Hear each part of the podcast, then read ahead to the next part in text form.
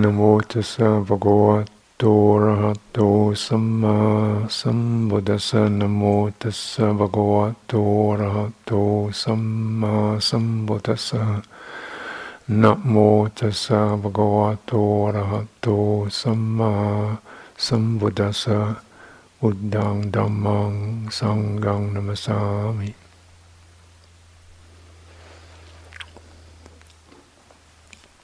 namasami Says he, from the middle length sayings, this is the second sutta, sutta 2, or a section of it. This one's called Sabasawa Sutta. Mm. mm. Thus have I heard, on one occasion the Blessed One was living at Savatthi in Jeta's Grove and Anathapindika's Park. There he addressed the bhikkhus thus, Bhikkhus.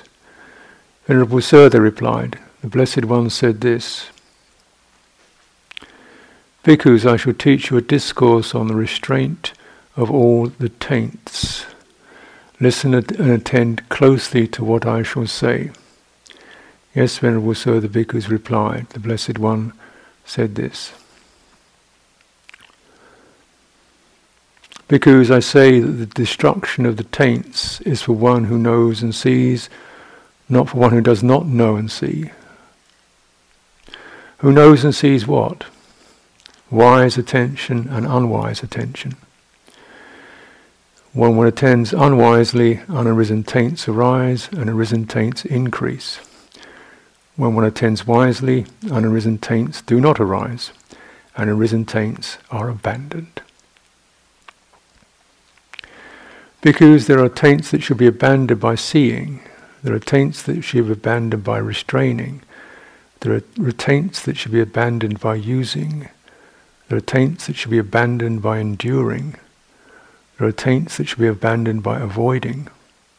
There are taints that should be abandoned by removing. There are taints that should be abandoned by developing. What taints because should be abandoned by seeing? Here because an untaught ordinary person who has no regard for noble ones and unskilled, and undisciplined in the Dhamma, no regard for true people, is unskilled and disciplined in the Dhamma, does not understand what things are fit for attention and what things are unfit for attention. What the things unfit for attention?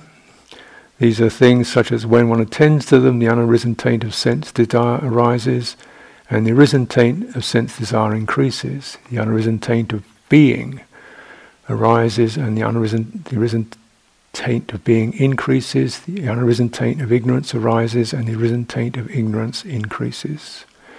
These are things unfit for attention that one attends to.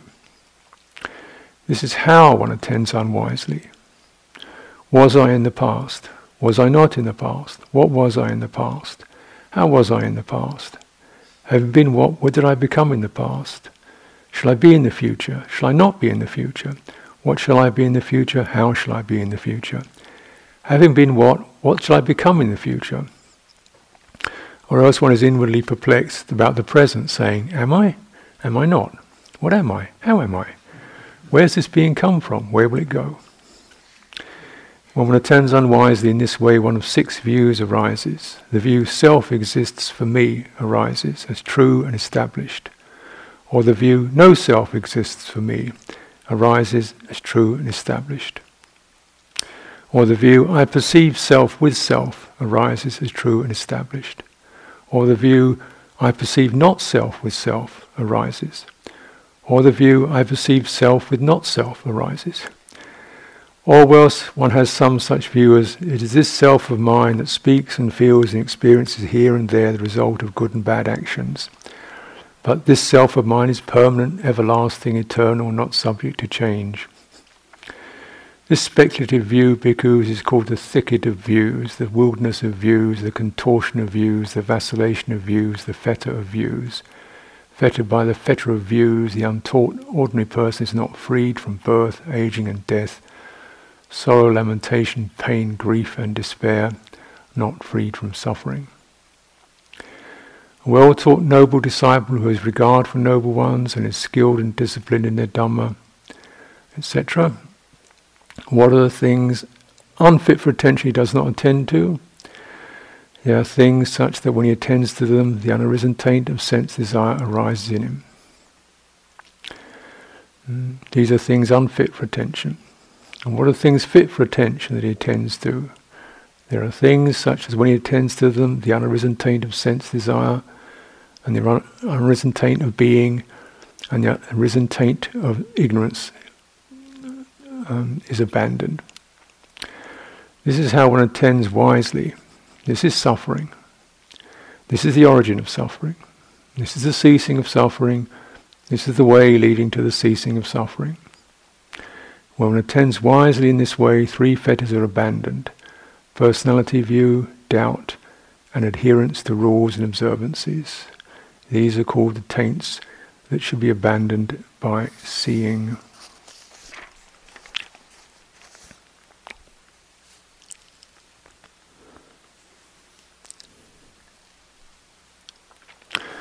So let's still look at some of those terms here. The word asawa, taint, is one that's translated in this. Let's use this translation. Um, asawa literally is, re- is refers to something leaking out or leaking in. It's uh, seemed to have been some sort of disease that infected trees. So something kind of oozed out of the bark of the tree, or some disease got in and caused the the, the skin to leak, so it started to break break open and kind of a disease of some kind. This is the origin of the word. Sawa is to to flow. Asawa could be either flowing out or flowing in. And so he's called it taints. Because they're certainly, their effect is to particularly bias and angle the mind, but more directly, I, you know, influx, outflux, I've used the term leakage. So it drains out. Mm. It's like a swampy draining out. Um, leakage, the mind, the chitta leaks its juices, its awareness, its intelligence into all kinds of crazy labyrinths. Mm. And so when we contemplate the dependent origination, and you come start with the term ignorance, well, this is uh, this is synonymous with its asawa. So ignorance seems to be a thing; it's actually a dynamic. so as the, as this confusion, as this wrong alignment, as this disorientation which seems like an orientation because one's got used to it. as it as it it's constantly enacted. That's how it's kept going. So it's not like something that happened years ago and now you're stuck in this. No, it's constantly acting. And so the theme is, you know, every time you cut that action, every time you stop that action, ignorance is weakened, the current is weakened every time you stop the action. In any any area of this sequence of dependent arising, anywhere where you are clear, uh, then you break or you lessen or you weaken this web of suffering. Hmm. So when one considers dependent origination, should not consider it sequentially. Like it's all in, it's all interwoven. It's not like there was ignorance and now there's this. It's ignorance is the thing you that that's that's where you can that's the most all pervasive quality that runs through all of it. So that's the foundation of the structure. It's more like a structural analysis. The foundation of that whole structure of suffering is just this ignorance. Isn't that nice? It's only one thing. uh, and this is, but then sankhara is the dynamic of that. So is that occlusion, that that not seeing or that seeing things wrongly, that dis, that disorientation, which seems like an orientation, is in, is made dynamic. The dynamic that arises from that is carried through this dynamic process of sankhara. So that is the that's the energy that carries that that ignorance through this form, through consciousness, through contact, through the sense bases and as it comes through the sense bases, it triggers craving. Yeah. So as soon as it starts to form a solid entity separate from what's around, then it's setting up the basis for I want, I don't want, I'm in here, that's out there, that's going to do something to me, it could be good. It sets up that basis. Sooner or later, there must be that kind of energy happening. So it, it sets up a structure uh, for, for craving to, to find a base. There can't be craving if there's nobody there to gain anything, can there? Craving always sets up the idea I will get, I will be. Well, if there isn't a solid I, there's no getting or being, is there? so if, if, that structure is, isn't enacted, then craving is, is severely dislodged because it doesn't have a basis on which to acquire anything or a basis which to defend. That's the structure of it. Now, of course, this is very deeply ingrained, so maybe we don't start there, but you bear that in mind, uh, because every time that this is again you know, something one is so familiar with, every time that sense of self, selfhood, structure of self is seen as a dynamic, not necessarily eradicated, but seen as a dynamic. Uh, and the, the, in the dynamic, there's some possibility to shift and moderate it and challenge it and change it and cause bits of it that you don't need to recede. You know, you, be more pliable. Mm. And in that increasing flexibility, it can even be occasions when that, that flexing means the whole thing doesn't have to arise. Mm. So self as a kind of a construction is really what's being um, presented. So here he does repudiate the view there is no self. Self does not exist for me. You know, which is crazy actually. How what's the me that self doesn't exist for? You know. So there isn't a permanent structure to be abolished. There's a dynamic that could be moderated, turned down, softened, in fact, rested. You, you know, completely rested, nirodha, ceasing, uh, or could at least be aroused around skillful potencies, but skillful engagement. Mm. So we're looking at the sankhara is the is the voltage, the dynamic that carries this this message and generates uh, uh, uh, um, an entity that seems lasting because of history to it. It's got a future, future to it, and you know even a kind of just a considered review. What is that? That's a memory now. That's a hope, that's an anticipation, that's an obsession, that's a habit, that's an intention, that's an aspiration. Yeah, that's goodwill, that's confusion. It's just factors, isn't it? Hmm. So very much, you know, coming into the present and seeing what is the arising of this. Hmm. Now the asava are, are the sankharas that are encoded with ignorance.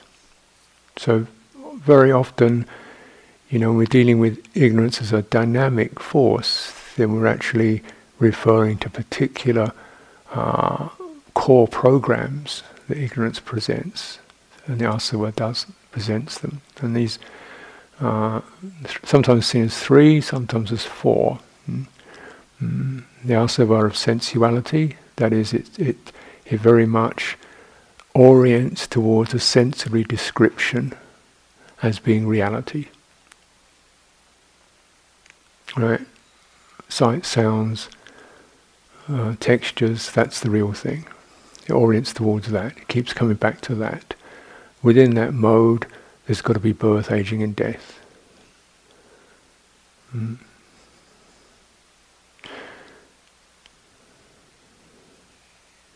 Right? That's the nature of that that representation. We all see it, we all know it, we don't want to know it, but it, it's it's the way it is. Hmm? Within that structure of that reality or that apparent reality, there must be a sense of separation from the sensed, therefore wanting it, not wanting it, worrying about it, uh, owning it, not having enough of it. It's got to be accompanied by some kind of needful um, response. Mm. So this asava, mm, this sense, sense, mm, mm, and just to bear in mind, you know, hovering around the potential. If we, what we're trying to cultivate with our our awareness is a quality of presence that is not limited to time, place, sense contact. Certainly can be aware of them, but it is gradually and increasingly liberating itself or discerning itself as distinct from sight, sound, touch, mm, particularly distinct from thought, the most dominant sense contact. One which fabricates constantly sense data that are not even here, within the range of the external senses. Right? Fantasy, imagination. So, the one you can't switch off, the mind. So we're trying to find or tune to an, an intelligence that is prior to that construction, sensory construction, including the thinking mind. And there is that. Otherwise, it wouldn't be taught, it wouldn't be possible. There can be that. The fact that one can even get some reference to a thought, thought process, to a mental process means how could you refer to it if you're in it? There must be something that at least steps back from that, at least is able to get in perspective. And that's that's that tiny little crack in, in the weave that you start to you know, bear in mind and nudge into and widen mm, to the sphere of disengagement, dispassion, and so forth, mm, which you'll refer to. So sensuality, this this construction through um, you know, of a, a, reality that's uh, that's that's bounded by and limited by uh, all the that which arises in the sensory realm. Mm birth, aging, death, separation, loss, gaining, losing, desiring, wanting, not wanting. Right? And the thinking mind kind of orienting around that, doing incredible gymnastics to try to take the sting out of that message.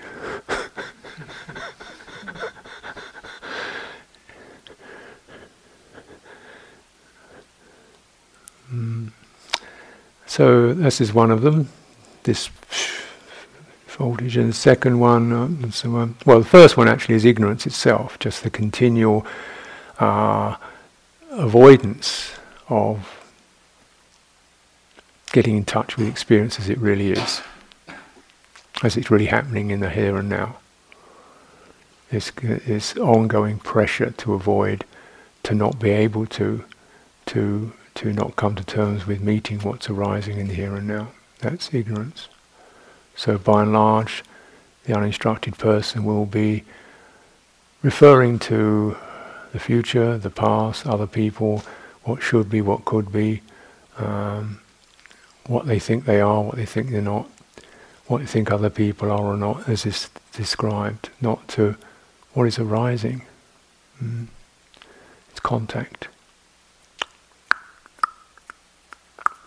Painful feeling pleasant feeling, mental agitation arising.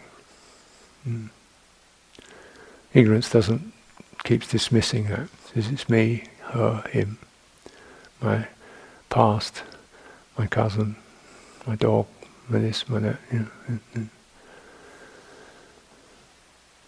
So um, it's asava, asava of sensuality, asava of becoming, another very powerful one.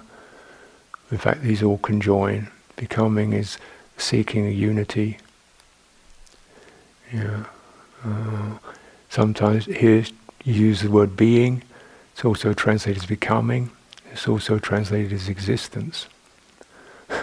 People have struggled with words clearly.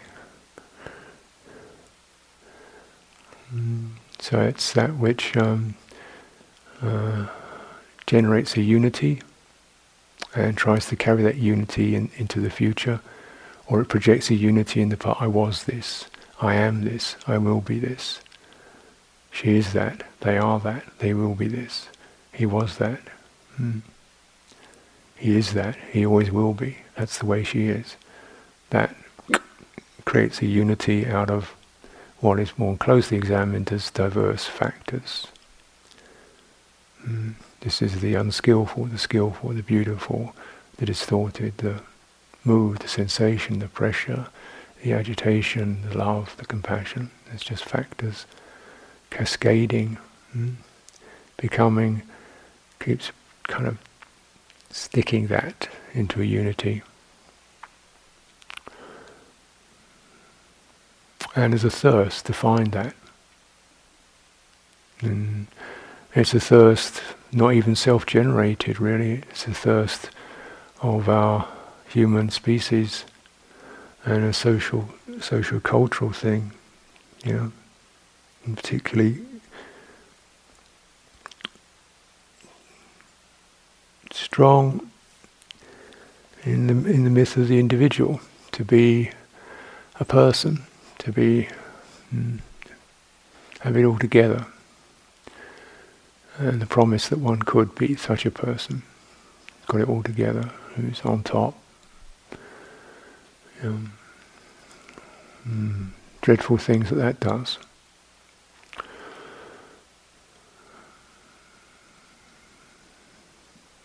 Performance, uh, which, and it's not the, you know, one is seduced into this because you're presented constantly with images. Not people, but images. Uh, images that say they're people who've got it all together. They're not people, they're images. Uh, this person is the famous, the successful, the intelligent, the beautiful. Uh, it's an image, not a person. It's a, it's clothing, it's not a person. Uh, but you realize in this generation, you know, most of the people you meet you'll see on a screen or on a, on a read about, or not, perhaps I don't know, but a lot of that's there. They're images, they're not people. You must realize this. And, you know, to a certain extent, you do get, to, that does get revealed when, you know, the famous, the glamorous, the wonderful gets revealed as somebody who's got a drug problem or abuses or, you know, there's a breakdown. Suddenly, the, you know, the image, and then you, oh, then everybody attacks them. because you were supposed to be an image. uh, that presents me with the idea that I could be something. And so, you know, don't tell the truth because the game the game's over, isn't it? That becoming thing. And what is this binding binding things together is the promise of becoming. We might, and for an uninstructed person has no other resource, then to lose that is really very, very confusing. Loss, despair. One might not be, become anything we, you know, trash, failed. Mm. So this is a very powerful asava, and it's fed upon, encouraged, and nourished by associating with, or not associating with good people, people who aren't people, who aren't being, being becoming something, becoming images, or interested in becoming an image. Mm. So this becoming and the uh, other asava, which is described in some detail here, is the asava of ditthi, of views, the way one mind leaks out, rushes out, floods out, um, sweeps out into forming an opinion, a view. Mm. Mm. I am this, they are that. If this is right, that's wrong. This is better, that's worse. She's this, I'm that. These are good guys, are bad guys. This is truth, this is not truth. This is God, this is the devil. This is, you know, the right system, the wrong system. Just, you know, hear something, and start forming an opinion. uh, see something, start forming an opinion. Um, somebody says something, start forming an opinion. Uh, so much so there isn't even a start. It's just it's just poised. It's called an automatic. Uh, and actually, this one is is the easiest one to to um, shift. So every time one does, able to get a bit of a handle on asava and just see it as it is, and apprehend it, and slow it down or break it, then wonderful. Because every time you cut any tiny little link in this whole process, the whole thing begins to weaken rather than strengthen. And that's, that's the progressive beauty of Dhamma. Mm. So just even, you know, and what is it that causes one to break that? One recognizes this opinion, however true, however convincing, this is stressful. This causes me stress. you know, my opinion about people being this or the other isn't changing them, but it's causing me stress at this moment, just on that. Yeah.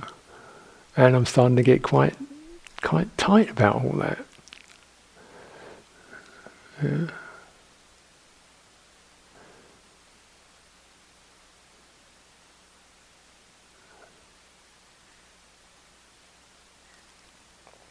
And as, as I tighten up into that, I get a little bit uh, unpleasant actually, intolerant, um, unable to see the other person's perspective, unable to let them be the way they are. I'm able to let myself be the way I am, forming an opinion about myself. You know, unable to let that, okay, that wasn't so good. So, learn, change, you know. Not that. So it's not that one can't measure or assess, but just jumping to these this opinionatedness of views, uh, which can turn into whole dogmas, can't they? Religions, ideologies, political dogmas, where you, this thing becomes not just a becomes a whole entrenchment of a view about national views, nationalistic views, political views. And when you listen to other, of course, one's own views are okay. you know, wherever yours are, you, know, you listen to people who strongly, other people's views, you think, oh, yeah, it's kind of pretty wacky. Why are they so entrenched in that? And you get to see because it gives a certain security, fundamentalism, for example, gives an immense, or offers immense security, simple black, white, good guys, bad guys, don't have to think about it any more than that. And once that is established in bad guys, wrong, other, doesn't matter. They're other. What you do to them doesn't really matter because you're good.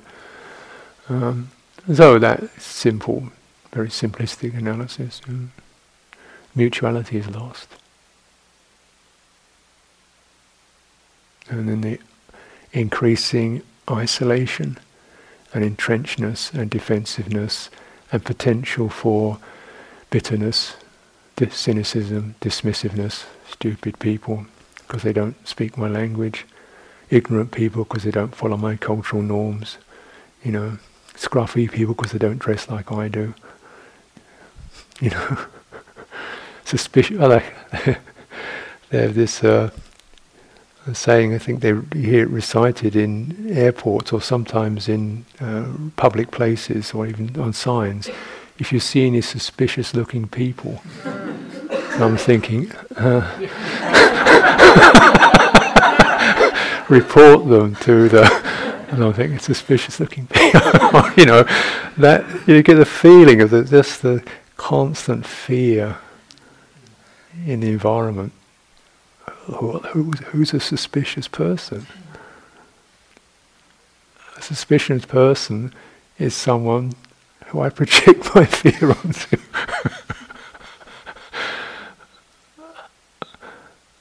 right? And you know what happens with that, you know. He had his hands in his pockets, so I had to shoot him because he might have been carrying a gun. was acting suspiciously. yeah. And so, you know, these things can have very tragic consequences. Opinionatedness is not a rational process, it's an emotional. That's what I mean. I don't mean the ability to consider assessment. I mean that emotional process of opinionatedness, which acts as a positioner. We can't handle mutuality. We can't handle something that contradicts my norms. And I think this can only lead to division, narrowness, whatever. Can I, you know, widen a bit and form instead qualities of associated with goodwill? Hmm. Uh, holistic, because this goodwill is not me sending goodwill to you. It's it's the atmosphere of goodwill rather than the atmosphere of fear and judgment, and that could include aspects of my mind, aspects of my behavior, aspects of my body, aspects of my meditation practice, just to saturate the whole field with here will be no abuse, no opinionatedness, no jumping to conclusions, no narrowness of space, no narrowing. Mm. Then this must surely diminish that asava. And how is this? Because one sees the alternative is suffering. We don't know.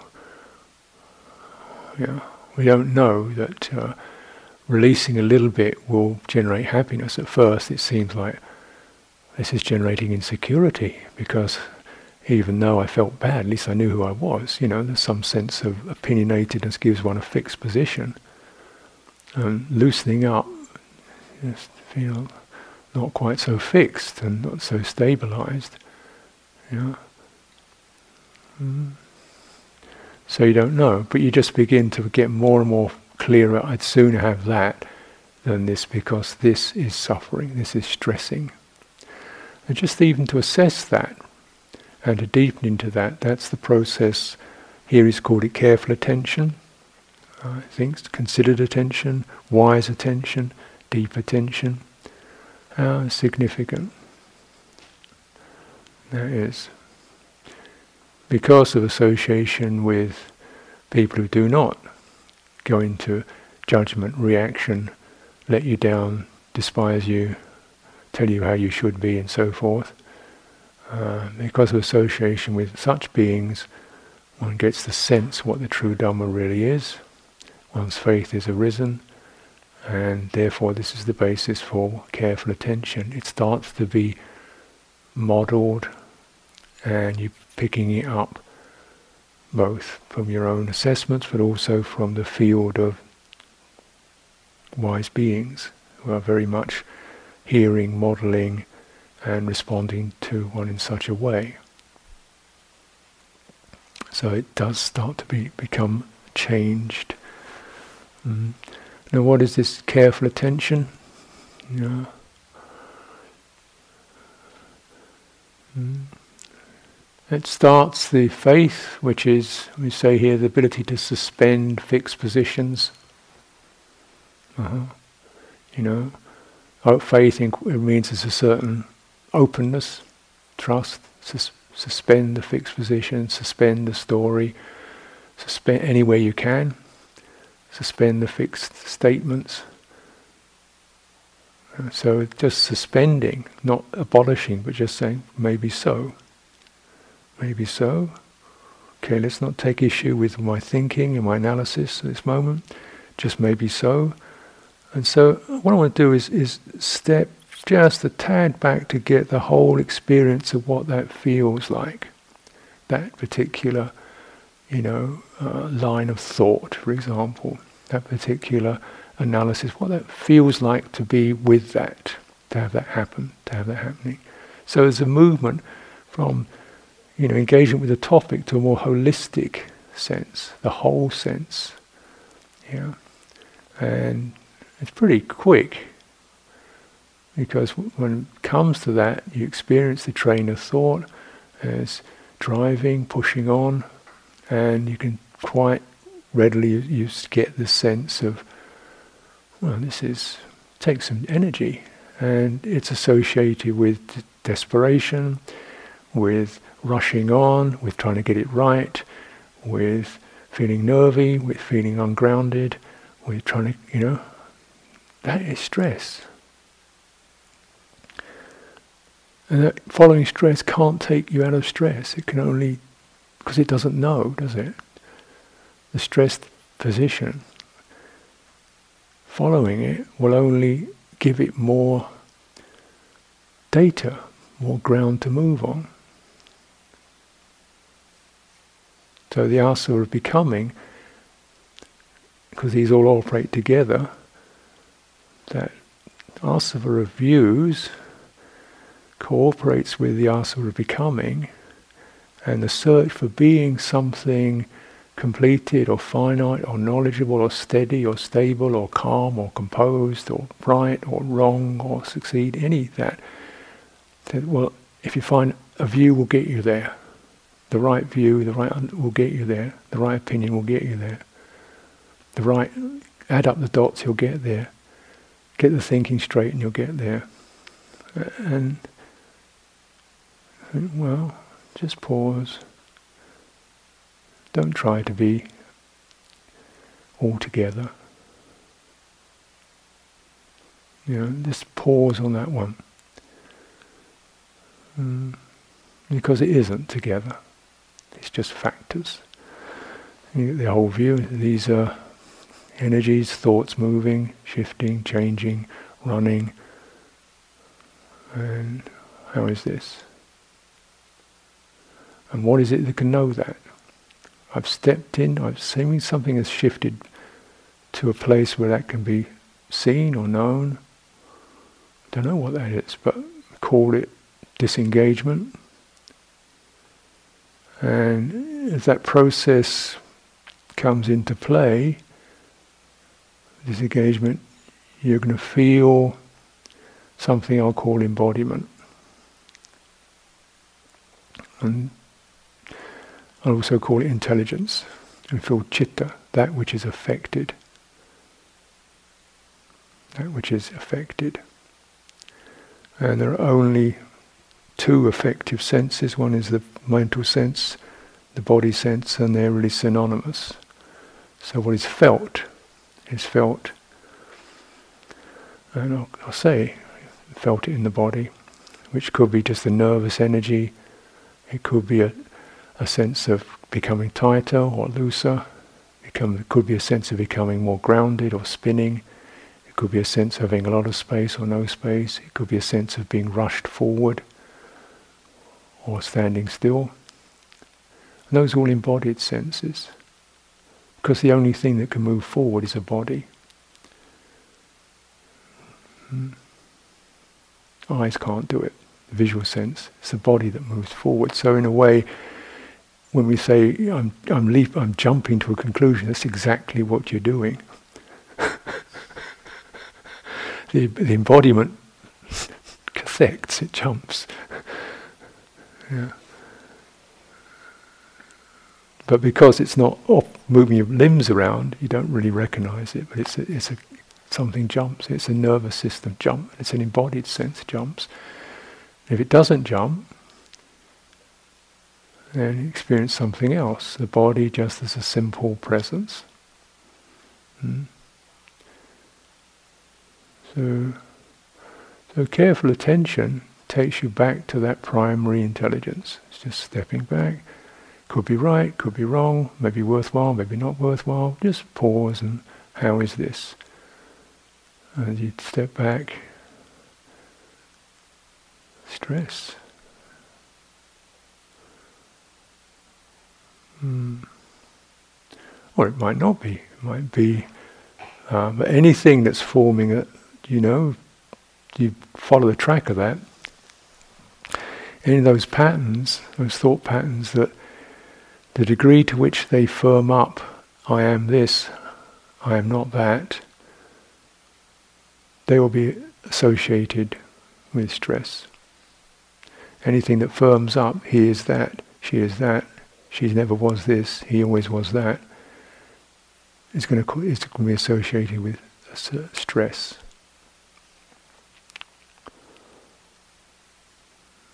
Let me check it out.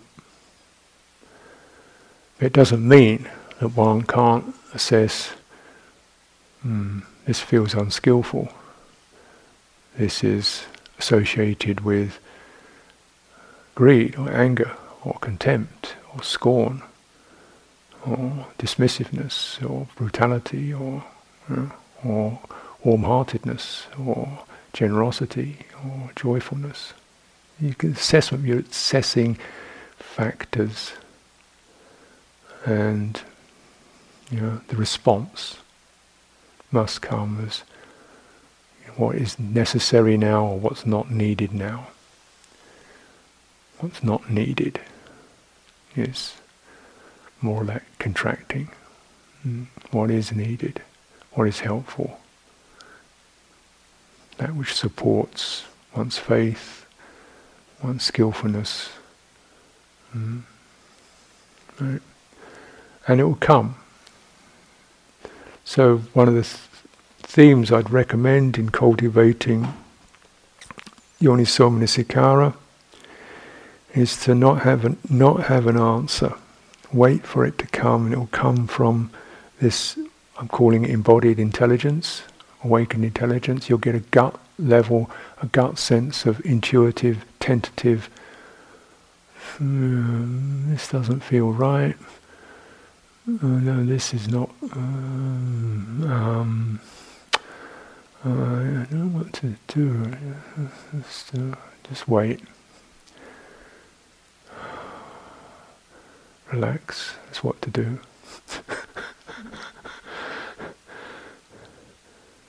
relax, find your strength, wait for it to rise. Wait for it to tell you. Mm. Wait for your heart to open.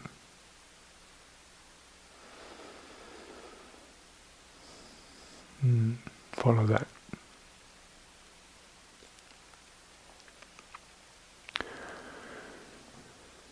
Yeah, so the embodiment gives one the ground of what I'm calling presence. You come back to that, and it's like just rock back. Sit on that for a while. Any kind of action, what to do, hmm, begins has to begin with heart, because that's the that's the responsive aspect. It doesn't got a strategy, but the heart will come up with something like a quality of coolness may arise, a quality of compassion may arise, a quality of patience may arise. We just have to bear with this for a while. A quality of eagerness may arrive. I really feel, yeah, this is what's right for me. I don't know what, what it is, but it's a sense of arising energy. Mm, or a sense of you just have to rest back now. You're not, you're isn't. Mm. So, you know, and these heart responses sometimes don't seem very effective, you know, because they're not strategies. But again, it's a growing thing. You rest in that, and your careful attention is just exactly that. You've deepened into something, you know, and you have to wait for it to speak. Mm and, and you have to follow its murmuring voices that you don't quite understand. But it's got a different pace and a rhythm to it. It's it's a growing, swelling rather than a flashing, jumping thing. Doesn't jump. It rises. It's a dawning thing. It rises. And it doesn't suddenly flash into brilliant daylight or floodlights. It rises softly. Mm. The quality of deep attention is both deep and as it comes from a depth place rather than a superficial, immediate scattering of, of con- jumping to conclusions. It's also, I could say, its primary responsiveness will come into a heartful, therefore it's, you could say it's a caring attention. It's also holistic and it gets the whole, whole, let me get the whole picture now. Within this whole matrix of experience, what is, what could be abandoned, put aside. Maybe the rush to find an answer could be put aside. Maybe the need to get it right could be put aside. Maybe the sense of having a conclusion could be put aside. Mm. Maybe the frustration could be just released a little bit, a bit of patience. Mm. What then? Clearing, clearing, clearing, and then what is helpful? Wait. Mm. Give it time. Come softly. This is something to be cultivated, needs to be cultivated. Um, so instead of that rushing into self and other, there's a sense of what's the potentials in the field. Kind of sounds a bit abstract. You know, but the the kind of interesting or rather disappointing in some ways thing is that this quality of careful attention was uh, seemingly much more you know, available for people who are less literate.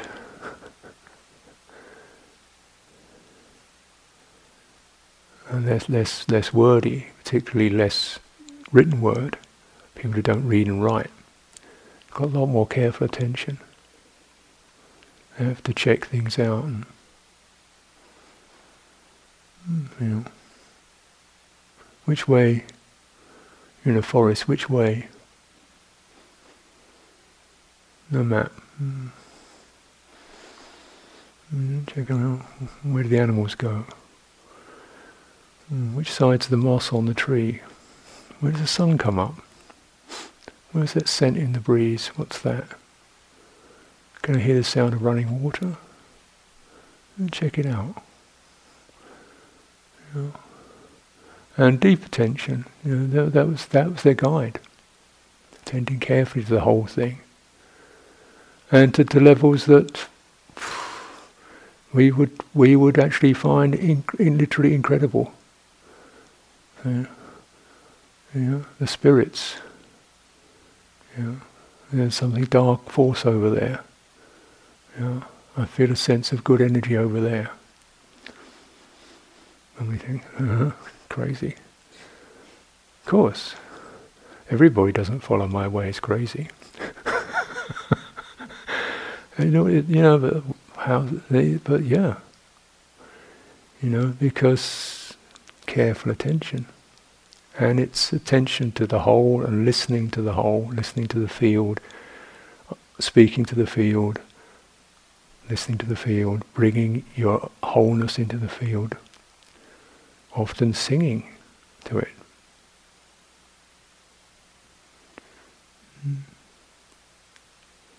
I was reading this uh, account of the Aboriginal elders and the way they, they their maps across this vast and often pretty hostile terrain of Australia is, is remembered songs. They sing, they sing, they sing the land as they walk through a land. They sing, "There is ant hill, there is great lizard. Uh, after five ste- after you know the heat of the day, great mountain arises. You know things like this. They sing it. They sing it. They sing it. Know, turn towards you know kangaroo mountain. water is there. They sing it and they remember it and they, they sing it to each other. So they can sing entire maps of the land and they sing it as they walk through it, so it becomes embodied. They really don't sense the body as something distinct from the land. It's actually an organ that's perceiving the land, listening to the land, and expressing the land through song, which is the embodied voice, is there. So as they walk, they'll sing, and they'll get together and let's sing the route to this land, and the tribe will get together and they'll sing that. So if somebody gets it wrong, they get they get entrained to the correct way, and uh, yeah, and they could sing huge journeys, mm. so that when they're out in the wilderness, well, where we be dead, absolutely confused, dead, frightened, they're just they know where they are carefully. Attention and attention that's, that's through this feedback. Uh, and this again is a very uh, important thing to, to, to establish. Mm. Now, you know, the Aboriginal elder generally sings at the rate of walking because they train through walking. So the anecdote that, that was given to you as this person was driving an Aboriginal elder through the countryside at say 20 miles an hour, and the song was going faster and faster. his song was speeding up because the land pulled it out of him. As the land sped by, it pulled out because his body wasn't separate from the land. It, it they slowed the car down. The land slowed down. It, his voice slowed down. It's like there wasn't really a boundary. Yeah. And so, and such people, you know, and then the tragedy, these people are then uprooted from their land and told they've got to wear these clothes and go to these schools and speak this language, and their land is taken, and their, their, their body is taken. It's like a living abortion. Yeah. And this is the Aboriginal peoples throughout the world, you know had that. They didn't see the land as a possession. It's just part what, what we are. You know? And we, we speak to it. And it speaks to us. You know, and the literate thing has got all black and white and pages that don't speak and nothing, dead. And as that process continues, it's internalized. We have a dead relationship to our own voice, our own sounds, our own thoughts. Just a frozen, blind obedience, blind repression, no call and response, no sounding and hearing. It's just all sounding, gibbering, jabbering. There's no listening. There's no response, apart from more right, wrong. You know, it's only this, this, this dysfunctional, diseased reactivity. You know, that's that gets in. Mm. Careful attention is just starting to try to leave some of that open. Mm. There's another function of it, the way we process it. It has to it has to be something like call and response. Yeah, there's the sound of your thought, and instead of just the rushing along with that. There's the, how is this? How is this in the wholeness? How is this affecting? Not saying right or wrong, just how is this affecting? And then, what's the response? What's the response? To be learned, because again, for a person who has been acculturated to, to out of careful attention, who's been climate out, out, out beyond, not with careful attention, it's it's quite numb. You quite one gets quite numb to that. Yeah, you don't read the wind. You don't, you know, you don't sing to, to, the, to the tree, and you don't hear it sing back. And similarly, one doesn't respond to, to this, this in this being one react. There's a reaction of becoming, opinionatedness, ignorance, yeah, adherence. I am. So in this responsiveness, you know, there's that sense of however it's speaking, however it's talking, can there be the listening and the listening that's grounded in presence? Mm.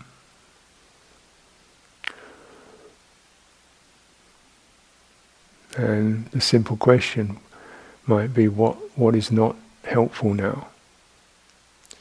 And the question is applied not to the thought, but to that grounded intelligence which has become rather numb. So you don't immediately get it. So you have to say things like, would you like more of this or less of it? Oh, I think I'd like less. Okay. Would you like more judgment, more assessment, more complaining, or less? oh, I think I'd like less. Okay, we're getting there. Would you like more speed, faster, faster, or less? Oh, I think I'd like less. Okay. uh, would you like more self-definition, or less? Uh, it may sound confusing, but I think I'd like to less. I'd like to know myself less because it feels less stressful. Okay, that's what's not needed. Can you just start to incline that way and trust the opening?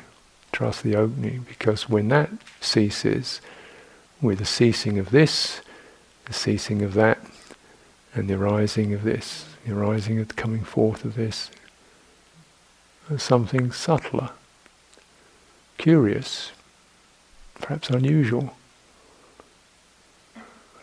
intuitive. You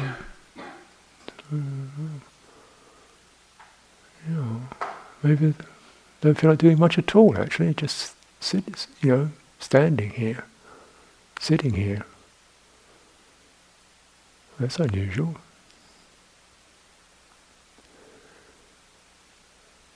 May I feel well. I really need to feel well, to feel comfortable in myself.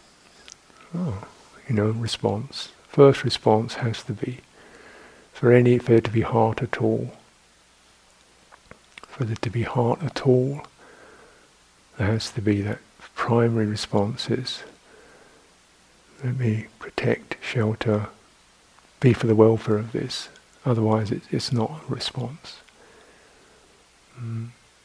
And it doesn't mean we approve or disapprove, that's secondary. But just the first response has to be, you know, a kind of metta that's hardly, hardly not, almost not, delib- not deliberate, but intuitive. Something of a generosity of spirit. Mm.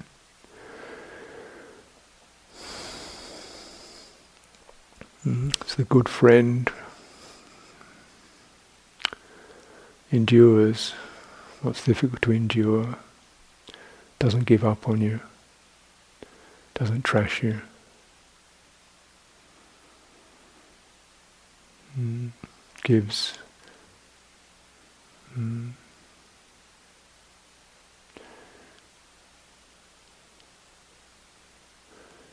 If this is engendered,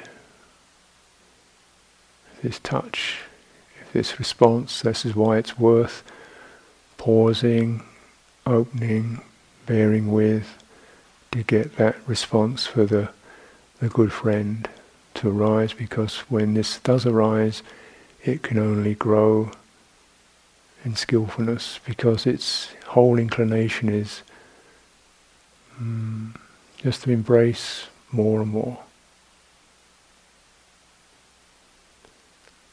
Mm. One's own pain, the pain of others. and so on. So from the microcosm, there's a possibility of this healing of the nation. Mm. And we don't, can't know, don't know. but no, the alternative is too wretched to conceive of.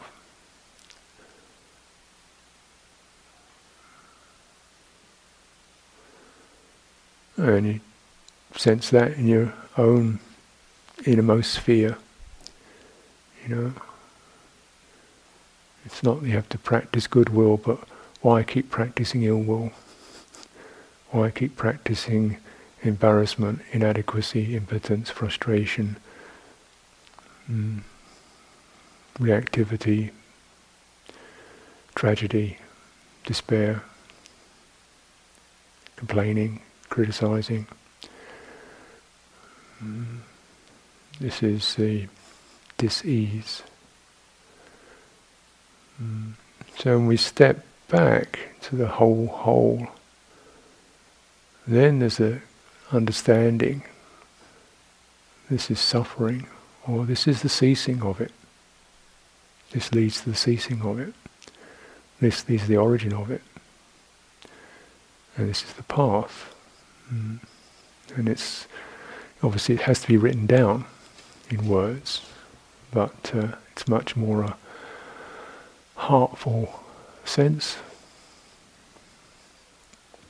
And uh, as this is accomplished, then that tendency to f- to keep forming or trying to form, you know, a, a, kind of a personality as a fundamental entity, you know, there's, there's personhood, it arises, it shifts, it changes, it's, it's our vehicle. It's not a fortress, it's not an impregnable castle, it's not a trophy, you know, it's not a, it's just a person. it's just a, you know, it doesn't have to be that great. So that leaning and that pressure and that gripping has can stop personality view doubt, the constant or the belief in disorientation. In other words, a belief in thought as a fundamental reality. This is doubt.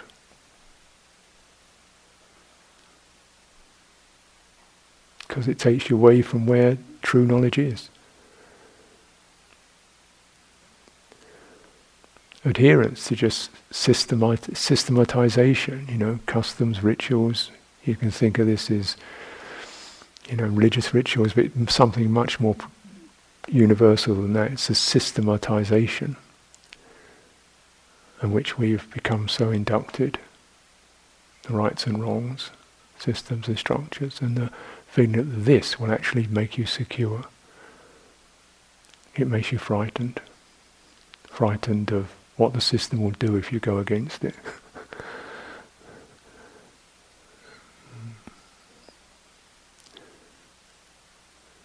or intolerant to people out who are not following your system. This is suffering.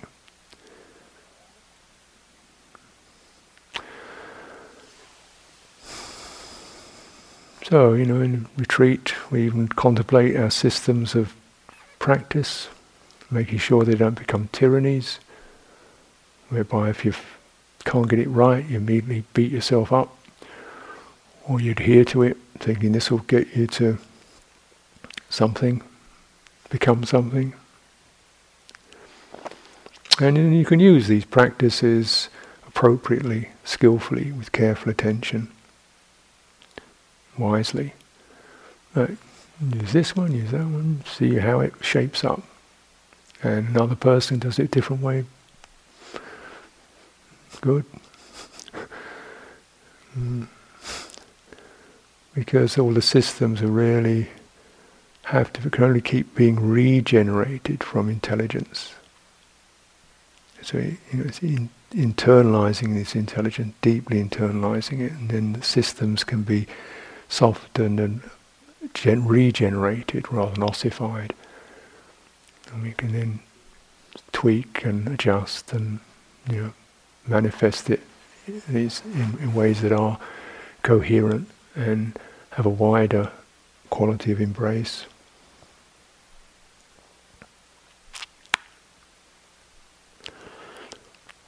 Mm. So, practicing mm. call and response. Um,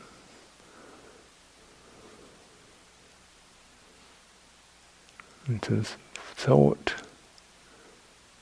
to those rushes of reactivity. How is this? Hmm?